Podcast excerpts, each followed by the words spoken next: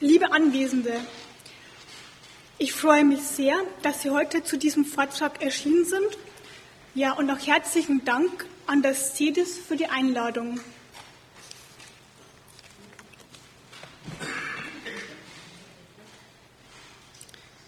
Hamburg 2009. Zwei junge Studierende sind gerade hierher gezogen, um ihr Masterstudium anzutreten. Wie viele ihrer KommilitonInnen erhoffen sie sich in einer modernen Großstadt ideale Bedingungen, um ihr Studium fortzuführen und sich später erfolgreich auf ihr späteres Berufsleben vorbereiten zu können. Und wie es für viele Studierende selbstverständlich ist, wollen auch sie in eine eigene Wohnung ziehen, um als junge Erwachsene ein eigenständiges Leben zu führen. Allerdings mit einem wesentlichen Unterschied. Da beide Studierende spinale Muskelatrophie haben, eine Behinderung mit hohem persönlichen Assistenzbedarf, hat sich das Bezirksamt Eimsbüttel quergestellt. Der Assistenzbedarf in der eigenen Wohnung wurde als zu teuer empfunden und die beiden Studierenden sollten darum in ein Pflegeheim ziehen. Ein Vorgang, der ungeheuerlich war.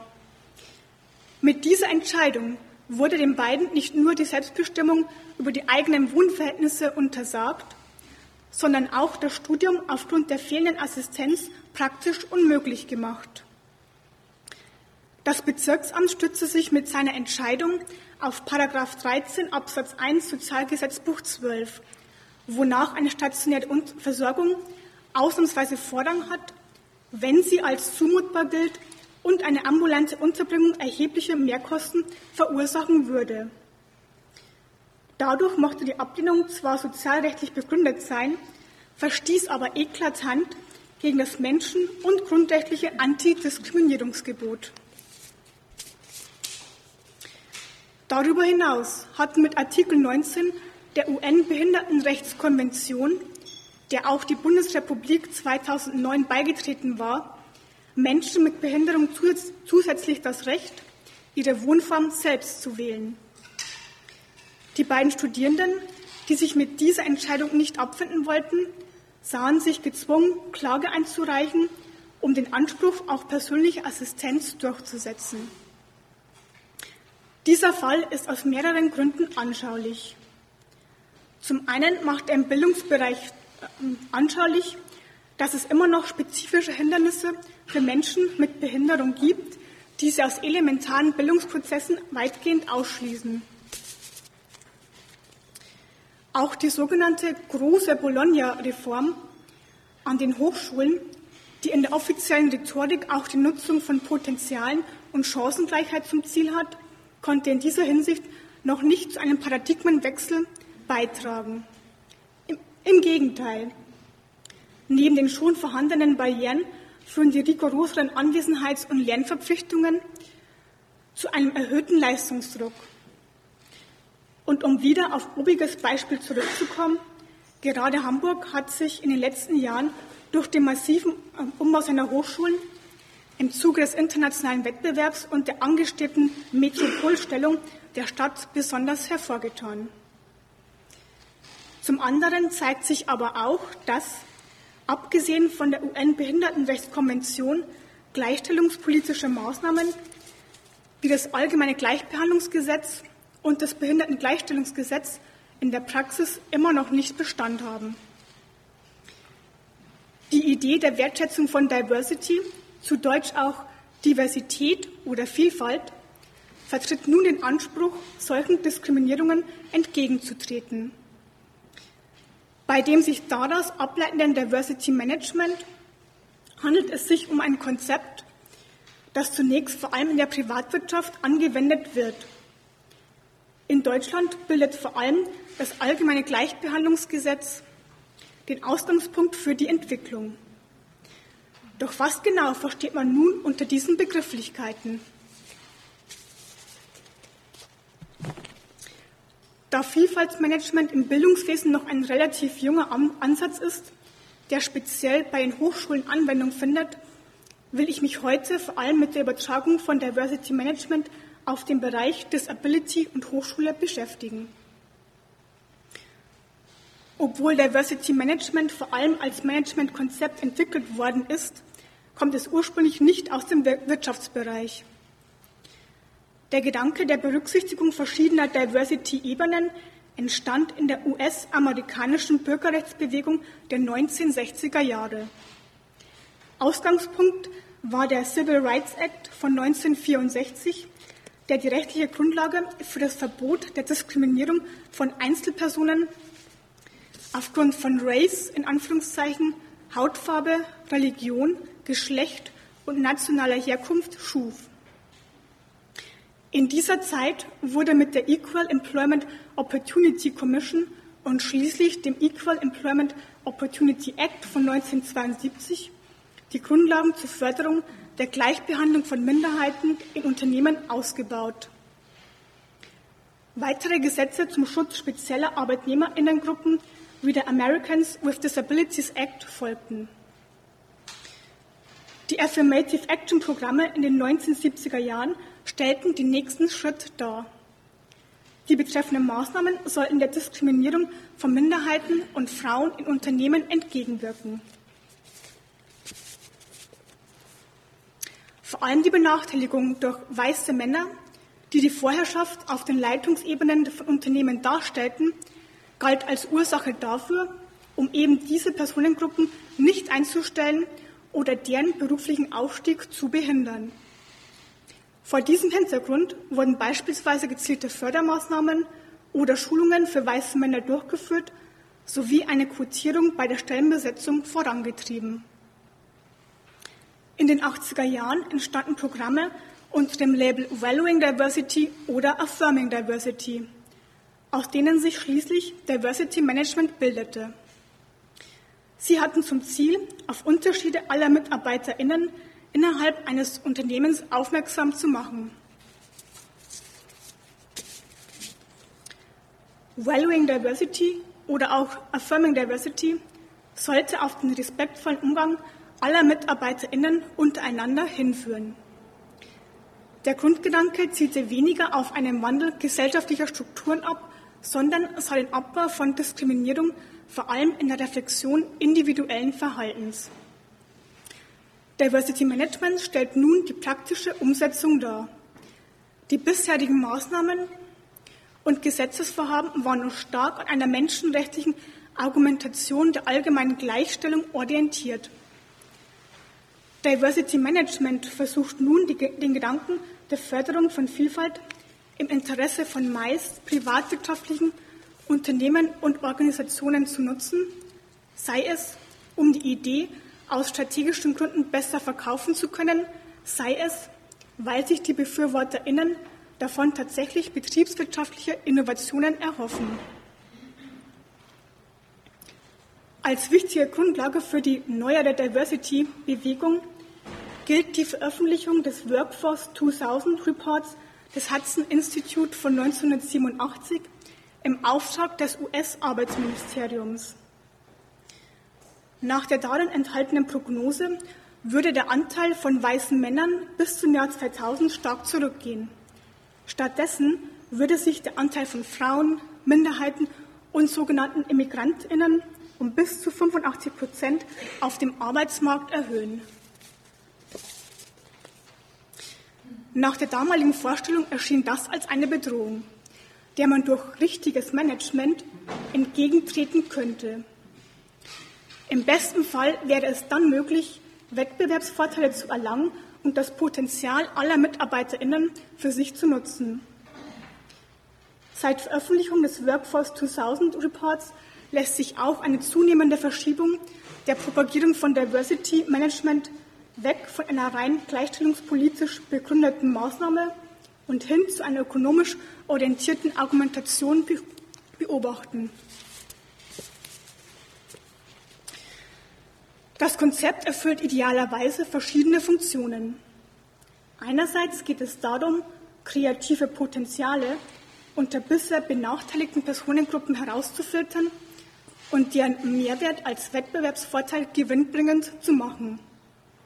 Andererseits ist es auch Zweck von Diversity Management, Konflikte zwischen MitarbeiterInnen so weit wie möglich einzudämmen und so einen reibungslosen Arbeitsfluss herzustellen. Unternehmen, die die jeweiligen Strategien praktizieren, sehen ebenso einen positiven Nebeneffekt darin, mit entsprechenden Regelungen im Vorfeld hohe Kosten durch Diskriminierungsklagen vor Gericht zu vermeiden. Globaler Wettbewerb, die zunehmende Verschiedenheit innerhalb der Belegschaft sowie eine gestiegene Individualisierung von MitarbeiterInnen, denen gleichzeitig häufig eine mangelnde Bereitschaft zur Anpassung an die Unternehmenskultur attestiert wurde, sorgten in der Folge für die allmähliche Verbreitung von Vielfaltsmanagement. In Deutschland wurde Diversity über zwei Wege verbreitet. Zum einen führten amerikanische Muttergesellschaften das Konzept bei deutschen Tochterunternehmen ein, zum Beispiel bei Motorola oder auch Ford. Teilweise geschah der Prozess auch eigeninitiiert, wie bei der Lufthansa. Zum anderen fand Diversity auch durch die Gesetzgebung Einzug in Organisationen.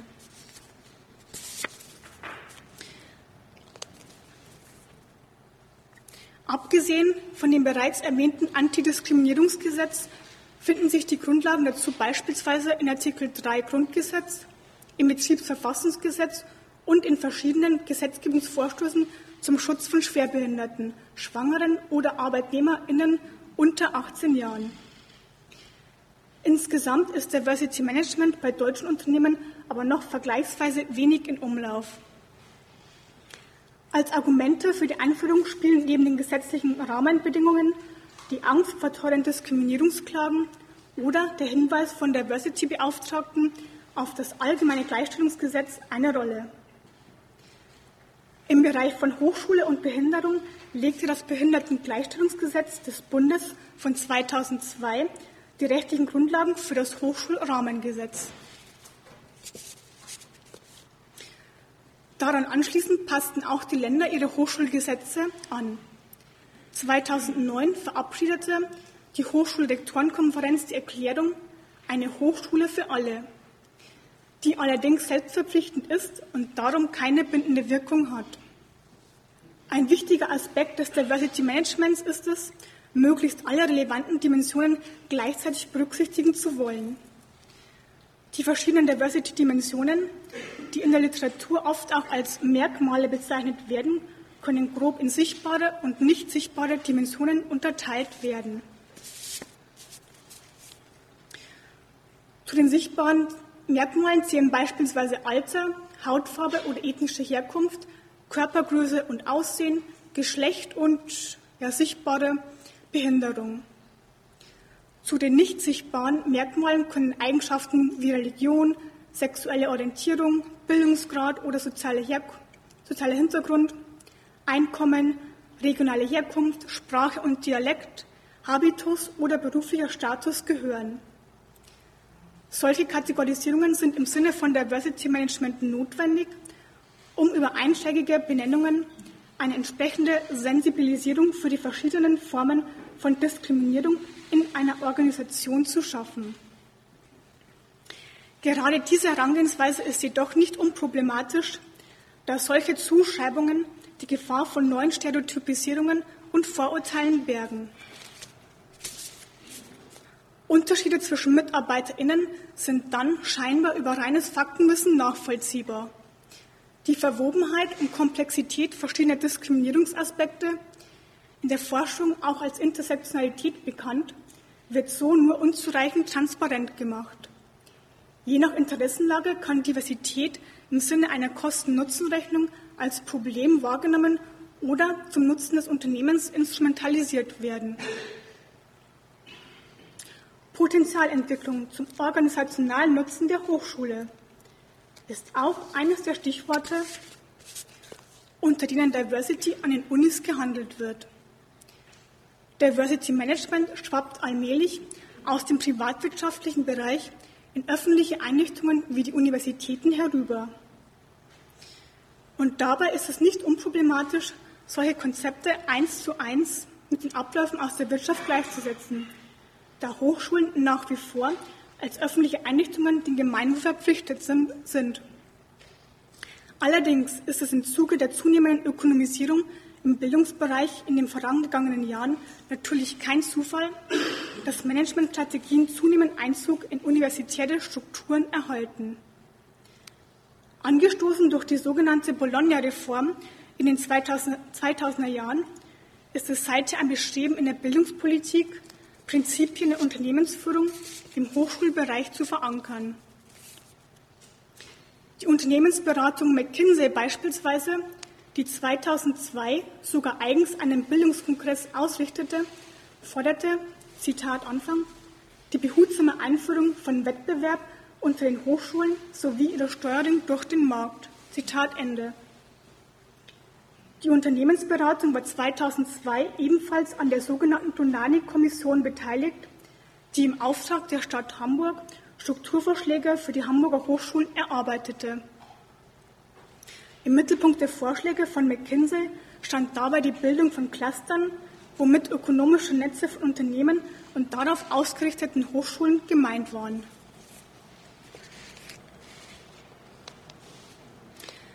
Dass eine derartige Entwicklung angesichts der Tendenz der letzten Jahre und dem Zeigen von Diversity weitergeht, erscheint somit nur folgerichtig. Beispielhaft für die forcierte Verquickung von Wirtschaft und Wissenschaft ist die Initiative Charta der Vielfalt, die 2006 von mehreren Unternehmen ins Leben gerufen wurde. Sie ist ein Vorstoß, um auch in Zeiten gesellschaftlicher Veränderung wirtschaftliches Wachstum in der Bundesrepublik zu sichern. Bis heute haben neben zahlreichen VertreterInnen aus der Wirtschaft diverse öffentliche Einrichtungen sowie mehrere Hochschulen die Charta unterzeichnet, die auch von der Bundesregierung unterstützt wird. Der erste Absatz macht bereits unmissverständlich klar, dass Diversity bei allem Plädoyer für die Wertschätzung von Vielfalt durchaus handfesten Interessen dient. Zitat Anfang.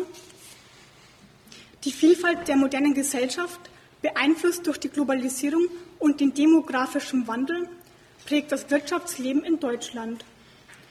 Wir können wirtschaftlich nur erfolgreich sein, wenn wir die vorhandene Vielfalt erkennen und nutzen. Das betrifft die Vielfalt in unserer Belegschaft und die vielfältigen Bedürfnisse unserer Kundinnen und Kunden sowie unserer Geschäftspartner. Die Vielfalt der Mitarbeiterinnen und Mitarbeiter mit ihren unterschiedlichen Fähigkeiten und Talenten eröffnet Chancen für innovative und kreative Lösungen. Zitat Ende. Doch was bedeutet das nun für die Gleichstellungspolitik an den Hochschulen und speziell für Menschen mit Behinderung? Wie oben erwähnt, nehmen sich immer mehr Hochschulen der Idee des Affirming Diversity bzw. des Diversity Management an. Mit der Rheinisch-Westfälischen Technischen Hochschule Aachen, äh, kurz RWTH, die in dieser Hinsicht zu VorreiterInnen zählt, ist dabei sogar eine der Exzellenz-Unis vertreten. Da sich die Strategie im akademischen Bereich aber derzeit im Anfangsstadium befindet, ist noch unklar, welche konkreten Auswirkungen sich in der Praxis ergeben. Bisher spielte Diversity für die Exzellenzinitiative noch keine große Rolle. Der Erfolg der RWTH Aachen legt aber die Vermutung nahe, dass sich weitere Unis um Diversity-Programme bemühen um im Förderungswettbewerb positiv herauszuragen. Aktuelle Beispiele wie die Brandenburgische Technische Universität Cottbus, die Universität Duisburg-Essen oder die Hochschule Bremen zeigen jedenfalls, dass es sich unter den Hochschulen wachsender Beliebtheit erfreut, sich mit dem Accessoire Diversity ein modernes Image zu geben. Schließlich signalisiert es Aufgeschlossenheit, Internationalität, Innovation und Wettbewerbsfähigkeit.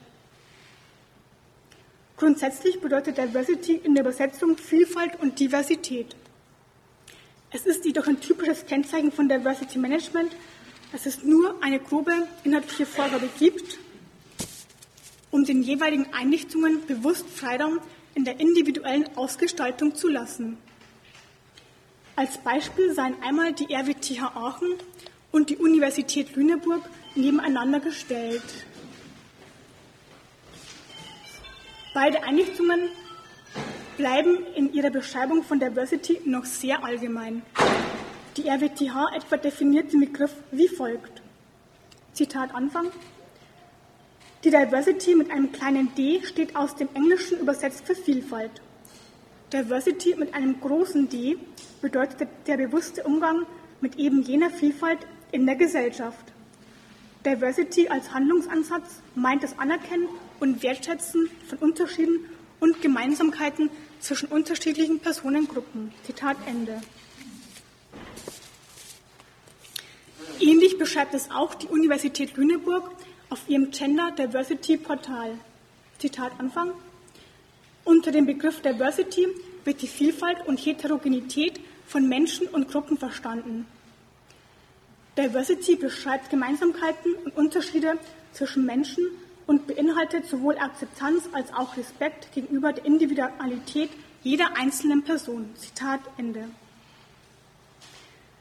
Dass die Auffassungen von Diversity unterschiedlicher sind, wenn es um die konkrete Handlungsanweisung geht, zeigt der Begriff Diversity Management. Zitat Anfang. Das Ziel von Diversity Management ist die Förderung der Wahrnehmung und Anerkennung von Unterschieden und Gemeinsamkeiten, die Sensibilisierung für Ungleichbehandlungen und Wertschätzung jeglicher Differenz in allen Lebenslagen. Zitat Ende. Während also die RWTH noch recht vage bleibt, macht die Uni Lüneburg schon sehr deutlich, was sie sich unter Diversitätsmanagement in der Praxis vorstellt. Wieder Zitat Anfang. Diversity Management ist die Fähigkeit bzw. Kompetenz eines Unternehmens, Unterschiede und Gemeinsamkeiten seiner Mitarbeiterinnen und Mitarbeiter wahrzunehmen, zu koordinieren und effektiv zu nutzen. Zitat Ende.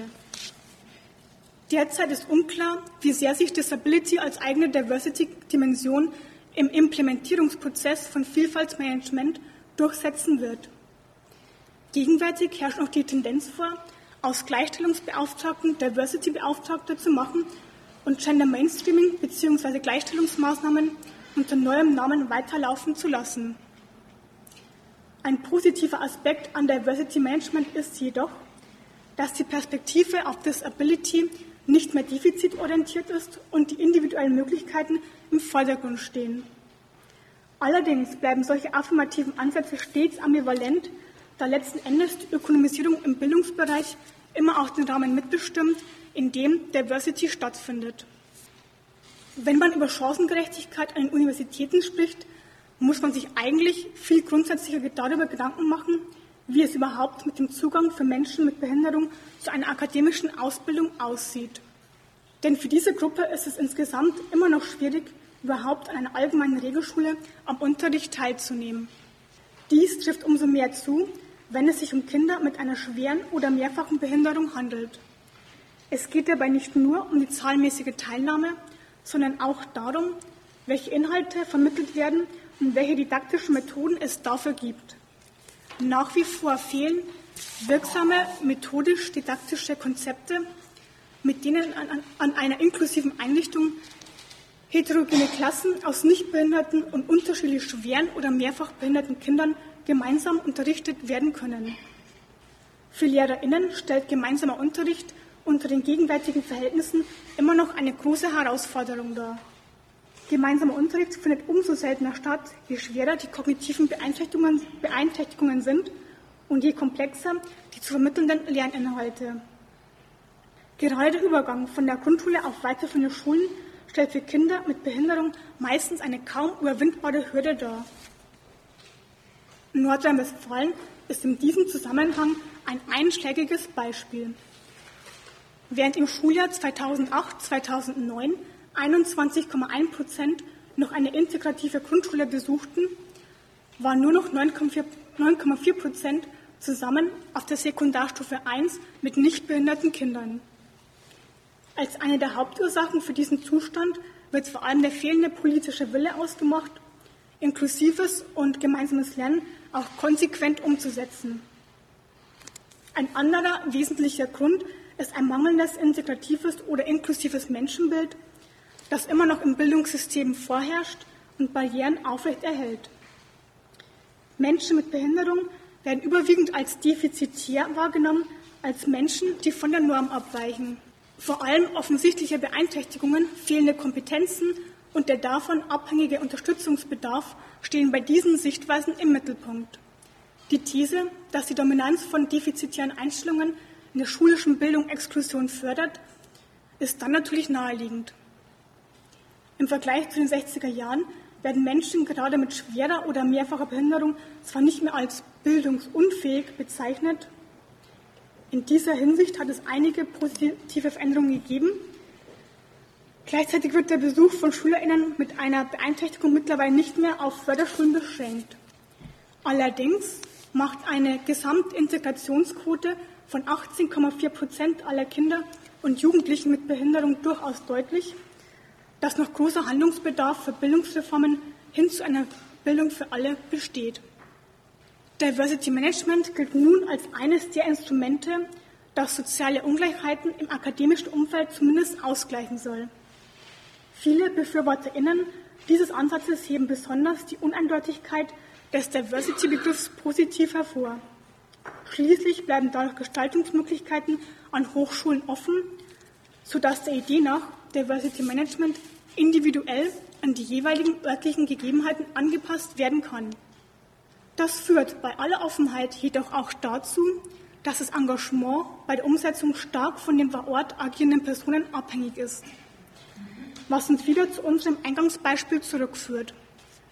Während die beiden Studierenden an ihrem vorherigen Studienort Marburg vergleichsweise barrierefrei studieren konnten, waren sie in Hamburg mit unerwarteten Problemen konfrontiert. Und dabei handelt, es sich bei Wohnen und persönlicher Assistenz um Fragen, für die die Hochschulen zwar an sich nicht zuständig sind, die aber trotzdem für einen reibungslosen Zugang zum Studium von großer Bedeutung sind. Daran wird deutlich, wie komplex und miteinander zusammenhängend die Probleme für Menschen mit Behinderung im Alltag sind. Denn in der Regel ist es nicht ein spezielles Problem, das die individuelle Situation erschwert, sondern deren Anhäufung. Allein der Einstieg in das Studium ist für die meisten Studierenden mit oder ohne Behinderung schon eine Herausforderung. Zusätzlich kommen noch solche Hemmnisse wie die Verteilung von Fächern über das Stadtgebiet, eine ungenügende barrierefreie Zugänglichkeit von Gebäuden oder auch ein mangelndes Blindenleitsystem für Sehbehinderte hinzu. Grundsätzlich übt das wesentlich kompaktere Bachelor-Masterstudium mehr Leistungsdruck und mehr Stress auf Studierende aus, was im Fall von Behinderung und chronischer Erkrankung zum Beispiel viel weniger Zeit für Arzttermine lässt. Somit kommt nicht nur obiger Punkt zum Tragen, dass die Umsetzung von Diversity-Strategien nicht nur vom Engagement vor Ort abhängt. Diversity Management strebt außerdem an, möglichst alle bekannten Diversity-Dimensionen gleichwertig zu berücksichtigen. Dadurch droht immer wieder unterzugehen, dass Kategorien wie eben das Ability mit speziellen Problemen konfrontiert sind, die eine ganz andere Beachtung erfordern. Persönliche Erfahrungen mit bestimmten Formen von Diskriminierungen stehen dann im Widerspruch zum universellen Anspruch von Diversity Management. Hier wird eine der Schwachstellen von Diversity Management sichtbar. Denn wenn, unabhängig von spezifischen Barrieren, zusätzlich noch der Goodwill einzelner AkteurInnen ausschlaggebend ist, sowie die Frage, ob und welche Schwerpunkte gesetzt werden, beziehungsweise welche Handlungsspielräume möglich sind oder welche Ressourcen gerade zur Verfügung stehen, drohen positive Effekte von Diversity Management willkürlich und nur punktuell wirksam zu werden.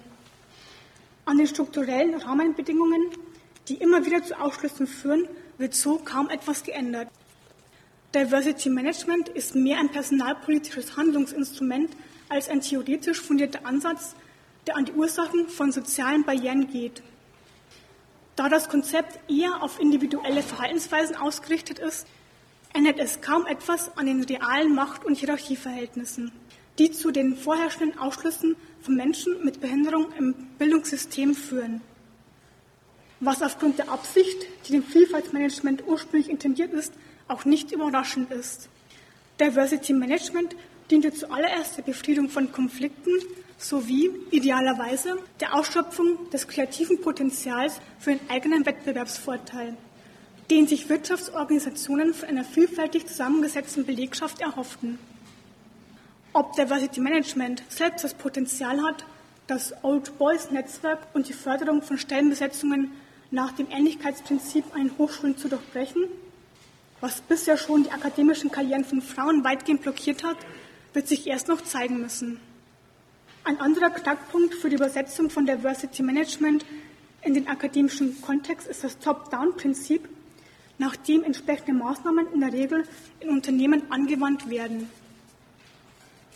Der Grad der Verankerung ist immer auf Engagement der beteiligten AkteurInnen abhängig.